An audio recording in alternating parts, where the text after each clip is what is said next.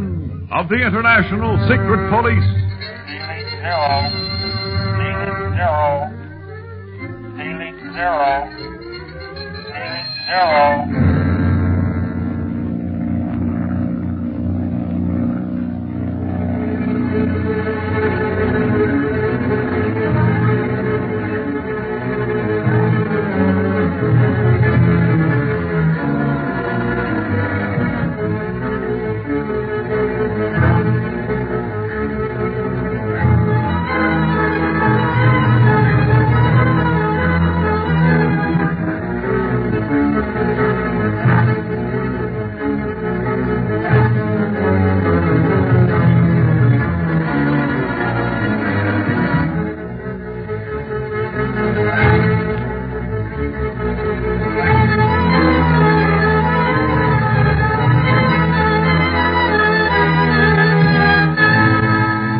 Even though Barney expects the worst, the night passes quietly enough at the house of La Chotzi Ring.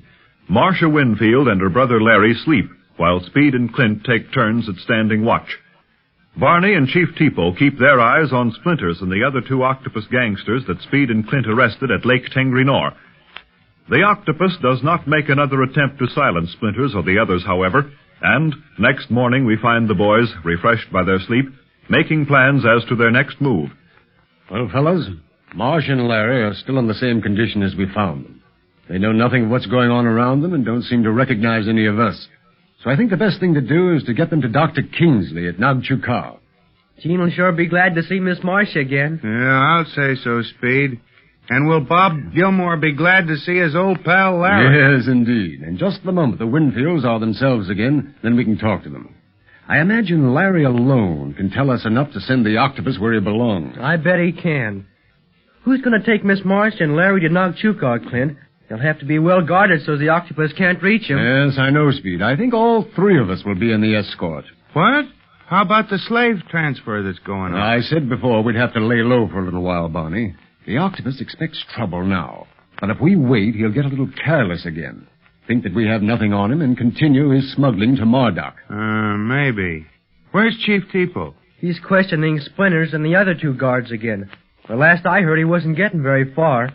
Splinters has told us everything he knows. and The other two won't talk. Uh-huh.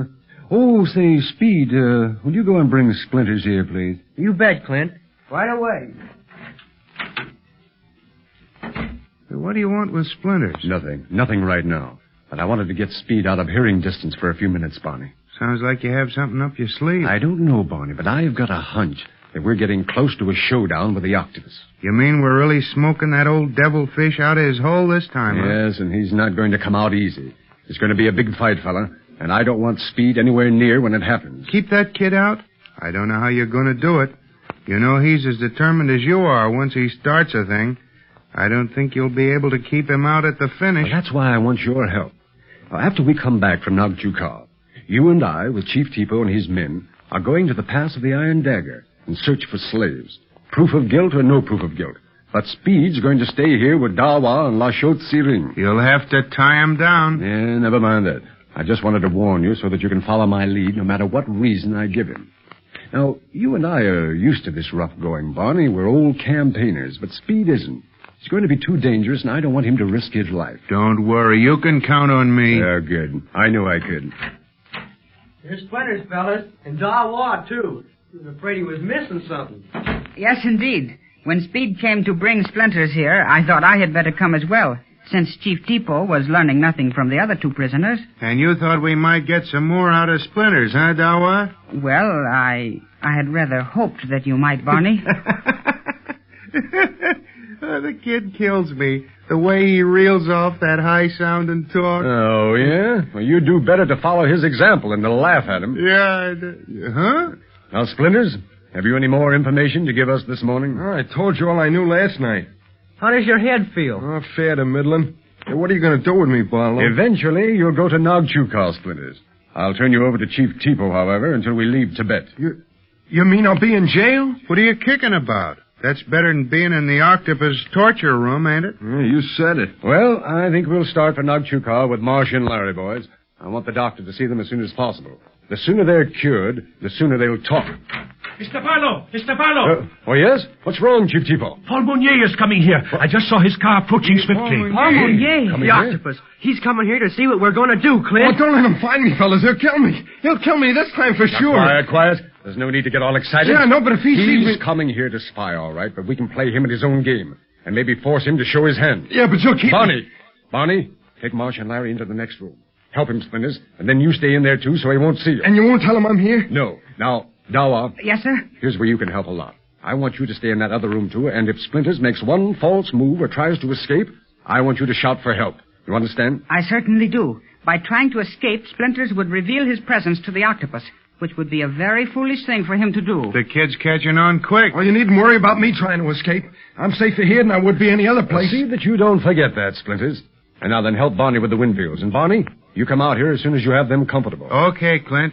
Come along, Splinters. You take Larry, and I'll carry Miss Winfield. Okay. Now, come on. But What will we do, Mr. Barlow? Right. What are you going to tell Mounier? We'll see what he has to say first, Chief Depot. Then we'll follow his lead. I'll smooth all these cots, Clint, so it won't look like anybody's been on them. That's a good boy, Speed. I'll help you.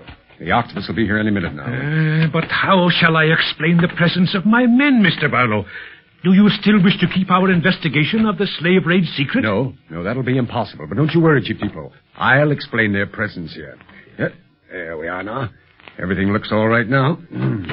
I finally got Marcia and Larry settled, Clint.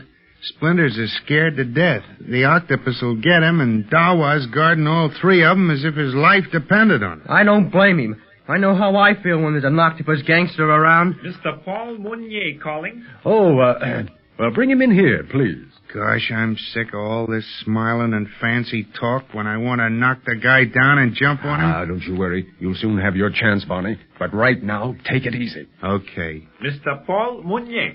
Ah, good morning, good morning, gentlemen. Mr. morning. Mounier.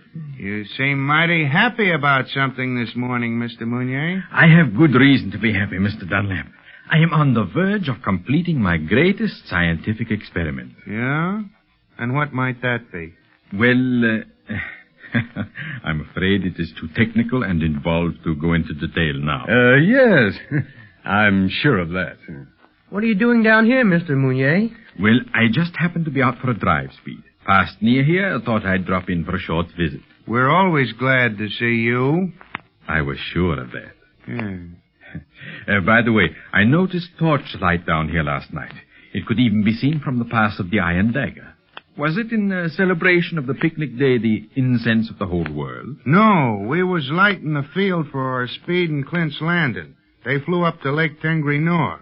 But of course you wouldn't know about that. Oh, uh, we heard a rumor concerning some friends of ours that have been missing for a long time. Ah.